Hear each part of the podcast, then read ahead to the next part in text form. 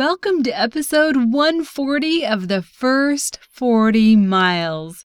If you're new to backpacking, or if you're hopelessly in love with someone who wants you to love backpacking, then this podcast is for you. We'll talk about the essentials, how to lighten your load, and how to make the most of your time on the trail. I'm your host, Heather Legler. And I'm Josh Legler. And this is the first 40 miles. Today on the first 40 miles, for everyone else, it's summer vacation but not for you. We've enrolled you in summer school. Welcome to the College of Blister Knowledge. We're glad you popped in. We're going to do all we can today to prevent this universal trail trial. Then, on the Summit Gear Review, a water filter that performs equally well in nearly dry creek beds or in rushing glacial runoff. And one of our first 40 milers will share a wild trip that he took with some friends. All this, and that's about it. Today on the first 40 miles. Okay, class, let's get started. Yes, welcome to the College of Blister Knowledge. I'll be your instructor today. Get out your pen, get out some paper. We're going to take some notes here, talk about blisters. Wow, that sounds exciting. Blisters. Oh my goodness. I remember the first blister that I got when I started preparing for my first backpacking trip, and it freaked me out. I went on a couple of shakedown hikes before my first backpacking trip, and on the first shakedown hike, I just wore my tennis shoes, ones that I'd been used to, but I'd purchased a half size larger kind of hiking shoe, and I wore that on the second shakedown that I did. Not even thinking that I would end up with a blister on a shakedown hike. But at the end of the hike, I took off my shoe and saw this lovely huge blister, and I was like, oh no, now I'm not going to be able to hike. Like, I didn't know what a blister meant. I didn't know how fast I would recover. It was just kind of this, oh no, uh, moment for me. Up until a week before this hike, you weren't going on the hike. It was just me with some others.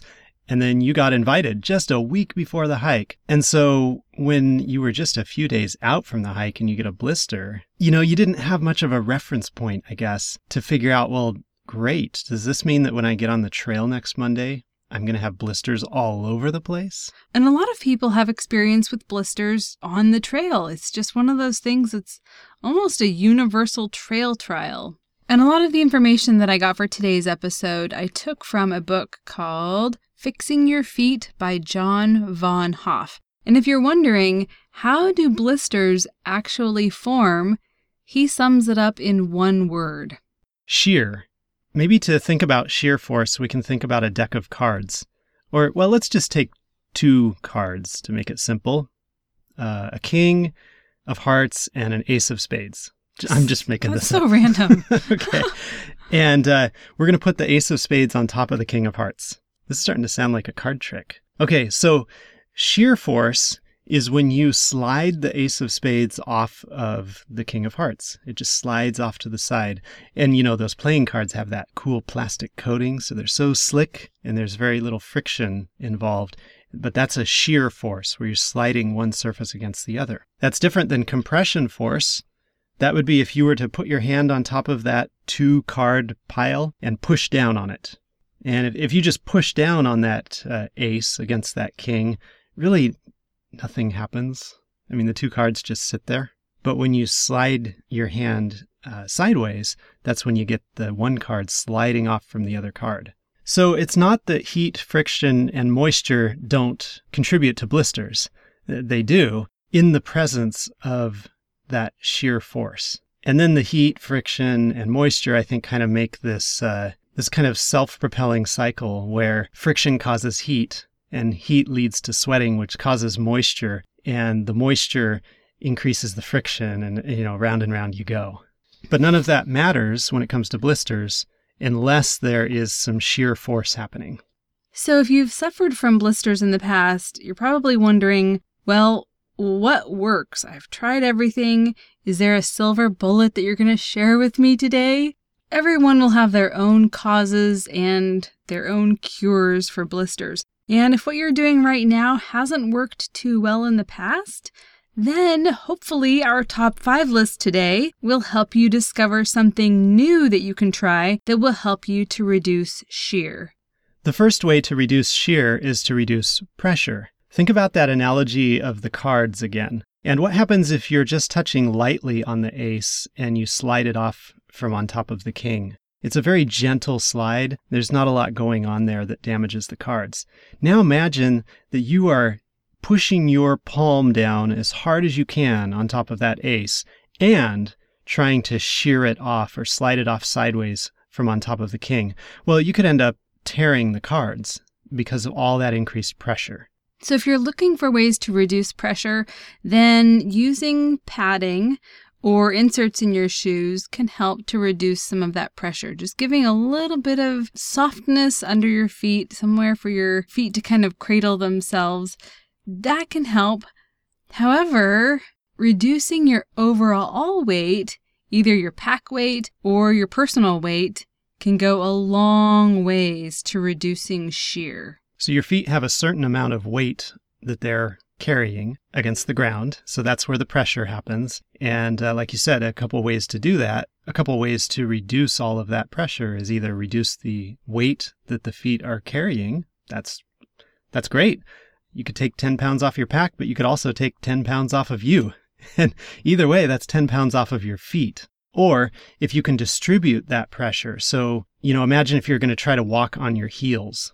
Well, you'd probably get blisters really quick because all of the weight is on your heels. But if you can distribute the weight through padding or a nice uh, a nice uh, kind of open toe box in your shoe that allows your toes to spread out and take some of that pressure, all of those things help. That's a really great point. A lot of times we spend our day in shoes that squish our feet together, and our toes were meant to spread out and I guess be more like duck's feet and provide that balance and stability. The more you can spread your toes out and spread your uh, foot bones out the more balance you'll have and the more the pressure will be distributed over your whole foot. Yeah, there's just a caveat there. Uh, if your shoes are too big, then you get all kinds of movement of your foot inside your shoe that's not productive. You just get all this extra movement and a whole bunch of shear forces going on. So I guess there's kind of a balance there. If your shoe is too tight, you're going to have those pressure points where there's too much pressure, and that's where you're going to get blisters. And if your shoe is too loose in the wrong places, then you're sliding all over and then you've got blisters from that. well, the number two way to reduce shear is to reduce moisture.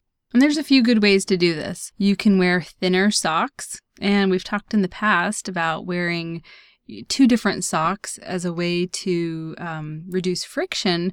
But if you're not having luck with that, then try a thin little liner sock and see if that can help you to avoid blisters. Another thing you can do to reduce moisture is to reduce your activity level. This doesn't sound like a lot of fun, especially when you're hiking, but it's an option. Slow down.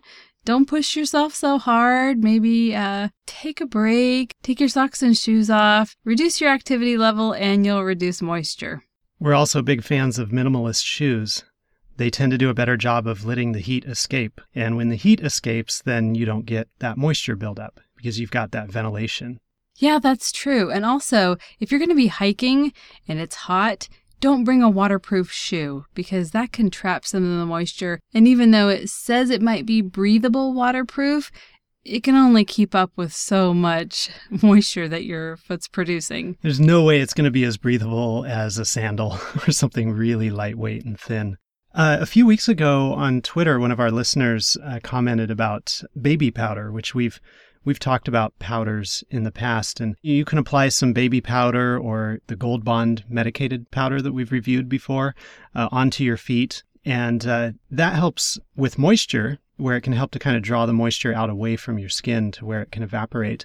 Uh, but this listener, uh, they thought it was interesting that that baby powder can be made of talc or of cornstarch. And talc is the stuff that really works. And then cornstarch is the thickener that you use in the kitchen, you know, to uh, absorb a lot of water and hold on to it. Yeah, cornstarch has always been kind of a confusing one because it's a, I mean, it converts into a sugar, it's a carbohydrate, And if you have any problems with foot fungus, wouldn't the fungus just kind of feed on the cornstarch? Mm, yeah, good nutrition there. Yeah. So go for talc. yeah, go for talc. And there are other products out there that aren't powders, like Body Glide. I don't think it does much to absorb moisture, but um, it can help reduce friction. And that's our number three way to reduce shear is to reduce friction. So when things are stuck together, that causes friction. So moist skin is stickier and will cause more friction. So that's the other way that uh, something like baby powder helps out. Not only does it help to draw the moisture away from your skin, but it also reduces friction. Yeah, it's like having tiny little ball bearings on your skin. The other big solution for friction is to have multiple socks, uh, multiple layers of socks. So have a thin liner sock right on your foot. And the idea is to have that sock fit snugly and have no friction between that sock and your foot. Or, in other words, no movement, I guess is what I mean. So that sock moves exactly with your skin. And then another pair of socks outside of that sock. And if there's any friction going on, you want it to be between the two pairs of socks rather than between the liner sock and your skin. So that second layer of sock can really help out with either reducing friction, or I guess the other way to put it is that it moves the friction to a different place. I'd rather replace my socks than get blisters. And, you know, it's kind of hard to replace my skin. It takes a while, quite a while. And with some hikers, it's not the friction that happens between their foot and the shoe. It's actually friction that happens between two toes that can't get along well together. So, an option for that is to either tape a toe, just use some kinesiology tape or paper tape or just something to kind of separate that toe from the other toes. Or you can use Injinji toe socks, which keeps all your toes separate. They're like gloves for your toes, those little toe socks. They're very cute, very fun. The number four way to reduce shear is to increase your skin resilience. If you increase your distance over time, then your skin can kind of get used to all of the forces that are working uh, against it or, you know, causing the friction and the shear and the, the moisture. You can kind of toughen up a little bit. But the secret to this is you have to do this over time. You can't just load up on miles and be like, all right, I've got my calluses. Unfortunately, calluses are something that have to be built up. You have to earn your calluses. Another way to increase your skin resilience is to keep your foot skin soft and supple. And that means you need to hydrate yourself. Ah, hydrate yourself. I, for a second, I thought you were going to start promoting the idea of pedicures on the trail. No. And I was like- no. You know, I'm going to have to bail. I'm out of here. no, I mean, I guess you could soak your feet in a creek and then, you Yeah. know, cover them with some ointment or something. But no, just keeping yourself hydrated, drinking enough water on the trail. That water goes to every single cell in your body, including your feet cells. So that's a great way to increase your skin resilience. And the number five way to reduce shear is to allow for bone movement in your feet. Uh, I guess we touched on this already, but a shoe that's too tight cramps your foot, constricts your bones and skin and everything to where your foot can't make those natural movements that it's supposed to be able to do. And then you get blisters because you get these spots where your foot wants to move, but something is preventing it from moving, which causes shear to happen. So, if you've tried all of these things reducing pressure, reducing moisture, reducing friction, increasing your skin resilience, and allowing for natural bone movement in your shoe and you're still prone to blisters, we have one last fix, and that is to reach for some tape, either kinesiology tape or paper tape. These are easy to find and they're relatively inexpensive, and they're also breathable, which is huge, and they're smooth and soft. So it's something where if you feel a hot spot, you can grab some kinesiology tape and put it over that hot spot. Or if you have part of your foot that is just prone to blisters, grab some kinesiology tape and put it on as a preventive measure. So you won't end up getting a blister on the trail. And it's worth it definitely to have some of this tape rolled up and put in your first aid kit. Um, try and stay away from duct tape, which is, I don't know how it's been a staple for so long in backpackers' packs because it really is kind of a beast.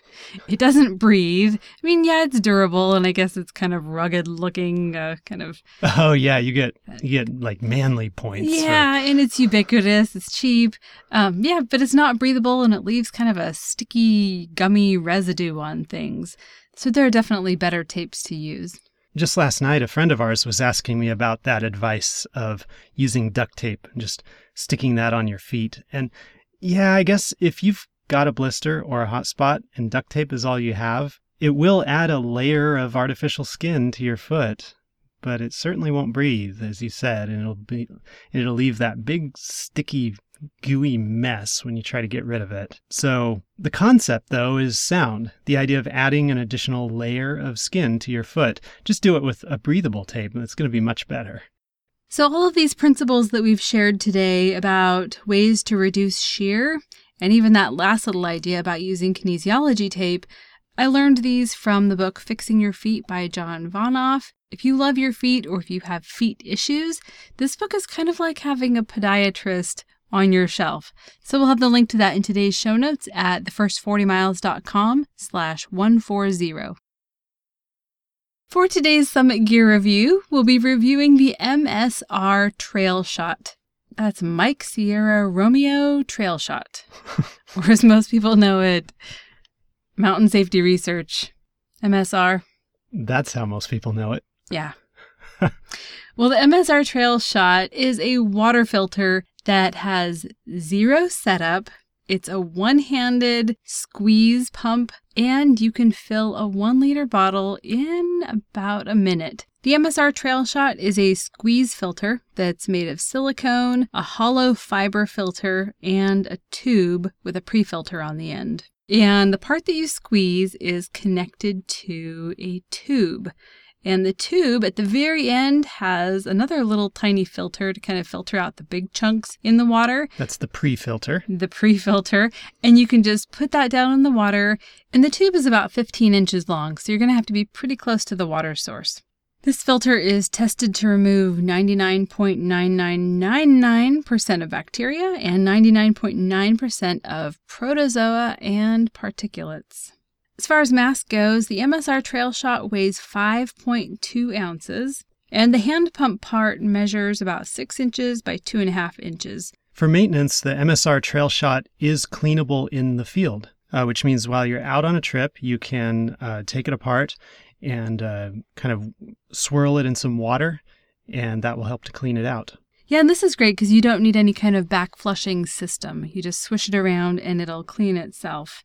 For investment, the MSR Trail Shot is $50. And for trial, this is what I've been waiting for because Josh was downstairs using all of our water filters, filtering all sorts of tap water in our kitchen. So he's got some data for us yeah, I was filtering clean water from the tap. Of course, if you're filtering some really dirty stuff, uh, then I think that all of these filters would work a little more slowly because you're going to get things clogged up in the filter.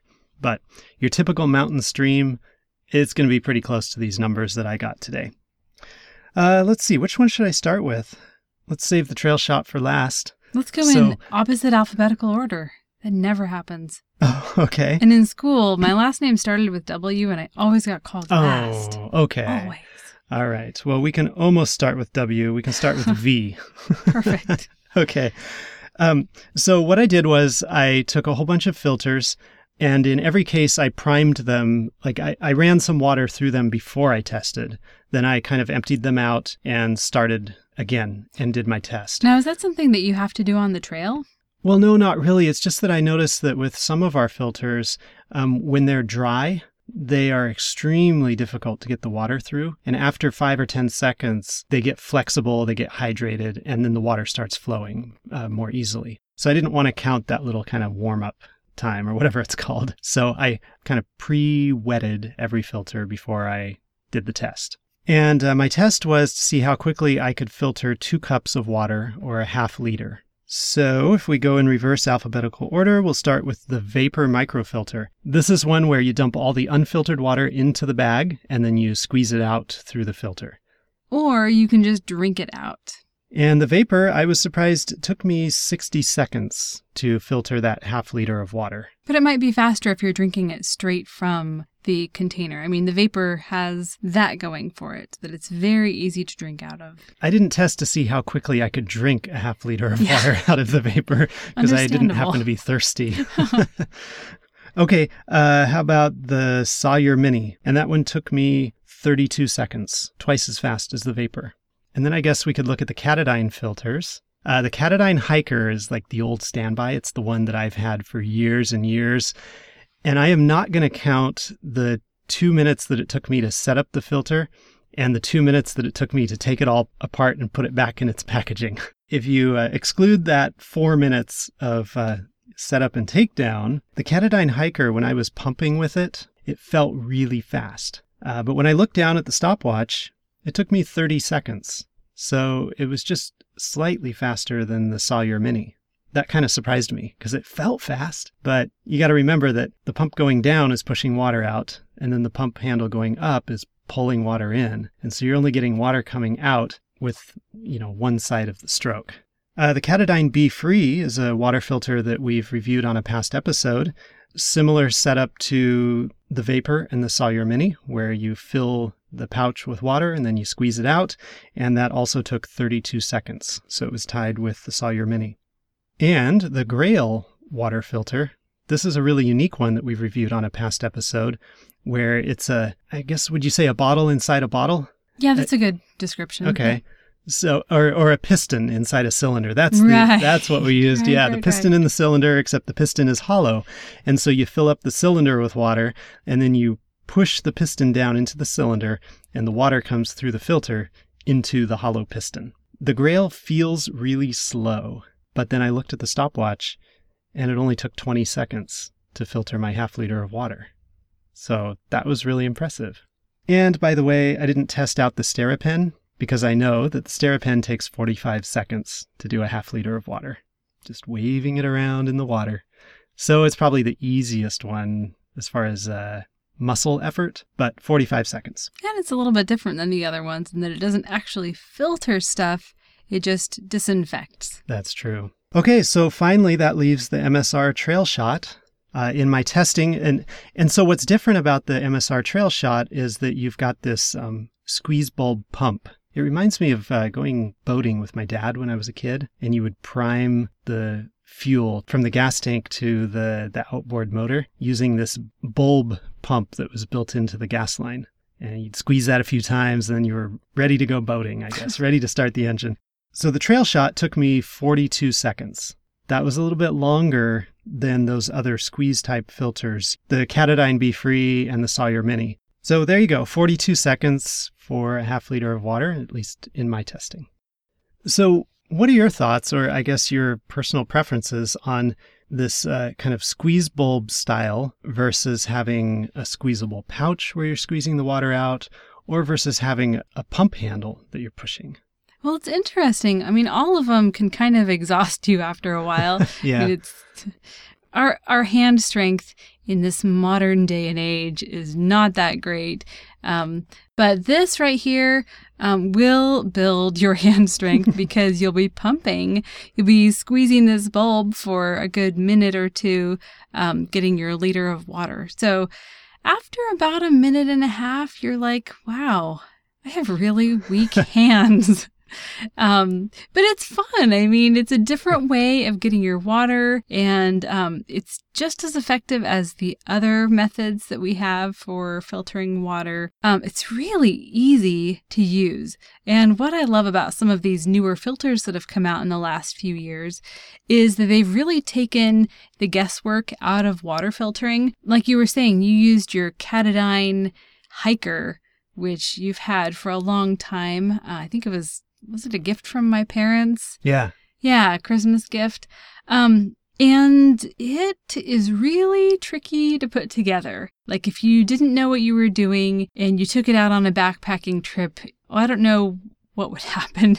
putting. Well, you would just reverse the the clean water line with the dirty water line. Yeah. And so that means you could be pumping water through the filter and it's clean when it comes out of the filter and then it gets contaminated as it goes through the dirty water line because you put it on the wrong end. Yeah, that makes me super nervous.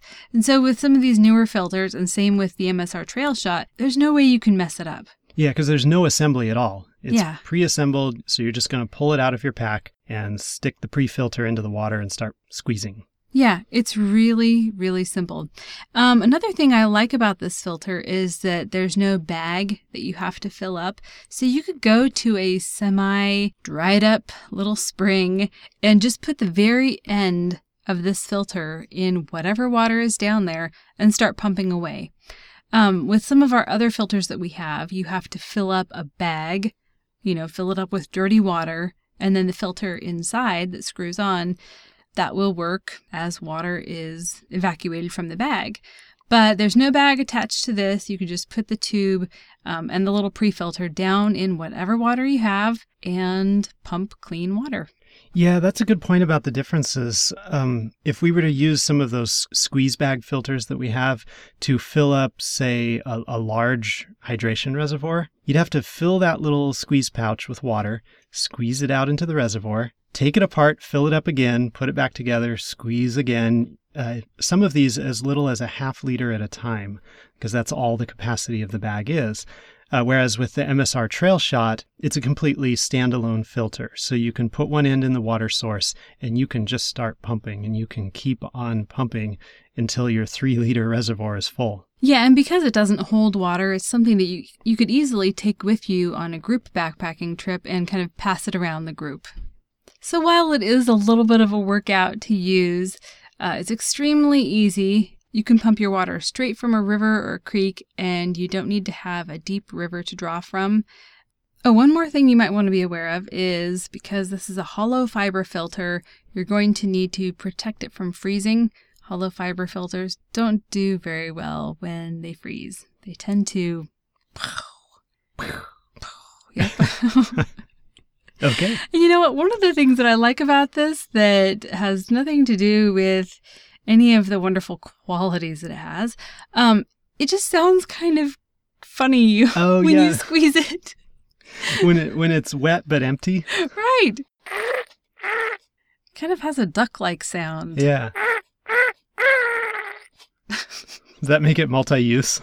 Yes, maybe you could attract ducks. Anyway, we'll have a link in today's show notes to the MSR Trail Shot at thefirst40miles.com slash 140.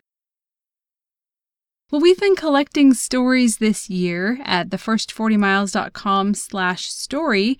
You could just go there, push record, and share your backpacking or hiking story with us, and then we might share it on the podcast. So today we have a really funny story. Jordan shared with us his trip to the Grand Canyon that he took with some friends.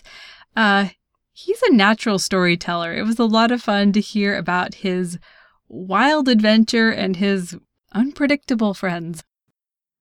Hey guys, I'm a new listener. I just uh, found your podcast and I'm loving it so far. I, uh, love getting out camping and hiking and all of that. And uh, we're getting ready for a trail in Manitoba, Canada that crosses into Ontario called the Mantario Trail. I think it's a 66 kilometer hike. Um, we only do about a quarter of it, but uh, you know, it's lots of fun. But uh, listening to your show brought back some memories of a trip that I did about 12 years ago. I'm from Australia, and me and two buddies were traveling around the world, and we ended in LA. And we figured, hey, let's go camping at the Grand Canyon. So uh, we, one of my friends had a cousin in LA, and we borrowed some equipment, uh, inflatable mattresses, big heavy tent, um, you know, Coleman stove, you know, big big stuff, not hiking stuff. So we planned to have like I think it was seven days um, at the Grand Canyon and just hang out and enjoy the sights. Well, while we were there, we found out that you could hike to the bottom. And we're like, yeah, let's do this. This is awesome. So we started kind of working out what we could do. We all had hiking packs, and uh, we figured that, yeah, we could pull this off. We wouldn't have a tent, um, but the weather was looking good. Uh, we had a tarp, and we would just share one giant inflatable mattress. So here we are, um, planning it out, and my buddies, they're like, we should hike down in the middle of the night. And I'm like, no, you guys are crazy. Like, we're not hiking to the bottom of the Grand Canyon on two foot wide ledges that, you know, fall hundreds of meters. Uh, we're not hiking in the middle of the night. And I don't know why they wanted to do it. No idea. Maybe they wanted to avoid the heat. It wasn't that hot. It was like March. Anyway, so this took like two days for me to convince them we are not hiking to the bottom. So anyway, we set off during the, you know, one morning, um, you know, strapped on a giant it, uh, pump, air pump for our mattress. You know, like this was not hiking, but we figured we would do it.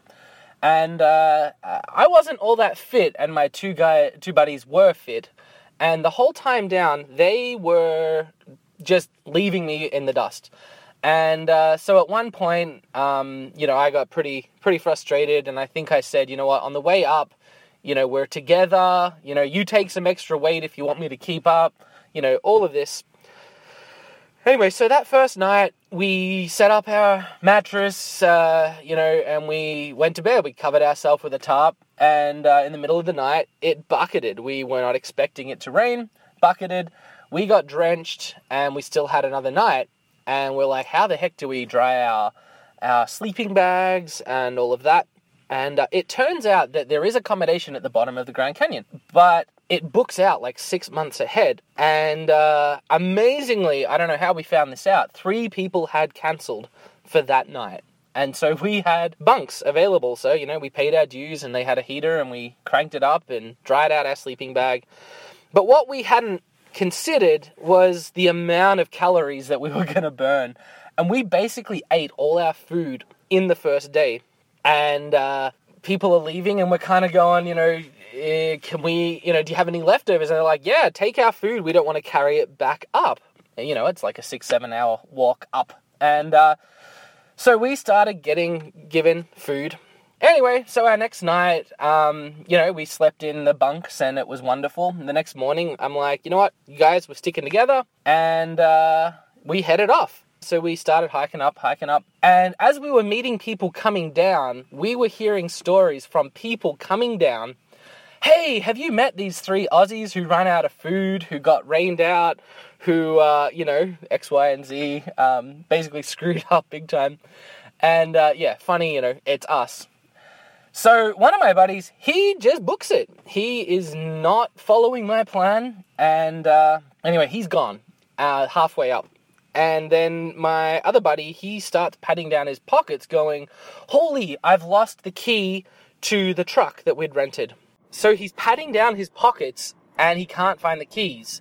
And what we ended up finding out was that they fell out of his jean pockets, and my other buddy, who is way gone, found them in the cabin and picked them up and didn't tell anybody. So we're hiking back up this, uh, you know, the canyon, and we're like, oh my goodness, what are we to do? We've lost the keys, you know, rah, rah, rah, and he's nowhere to be found.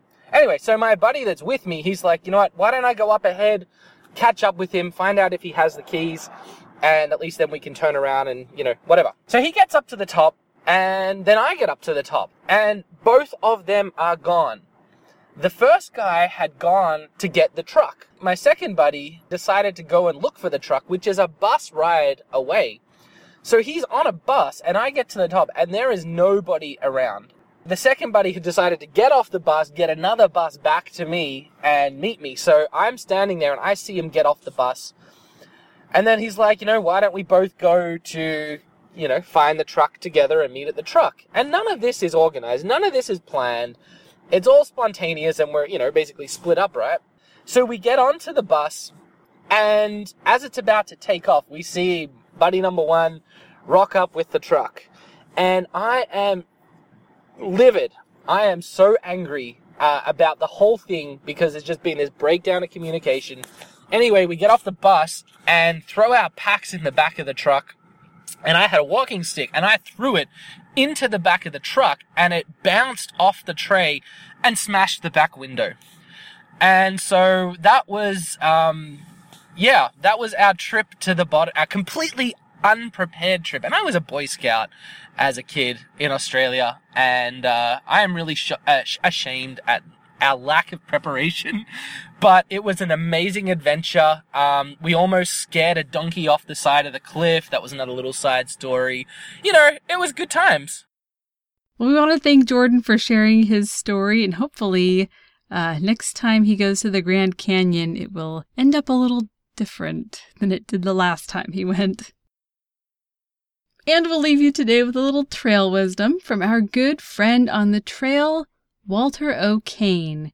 He said, The more that's done for hikers in the forests and woods and mountains, in that far do they fail to get the most out of it. We must retain the challenging character of the wilderness.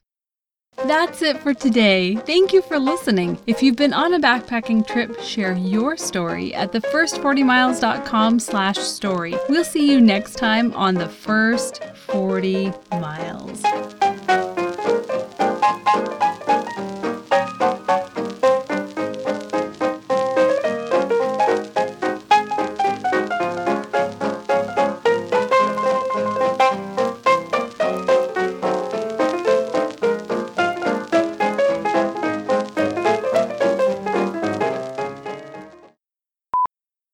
I could turn back time. That's reducing share. Right. oh boy. Which is actually the number four way to reduce Uh, three. shear. What? That happens almost every episode. I should start putting numbers Numbering next to Watch out, I'll squirt you with this MSR TrailShot. Oh.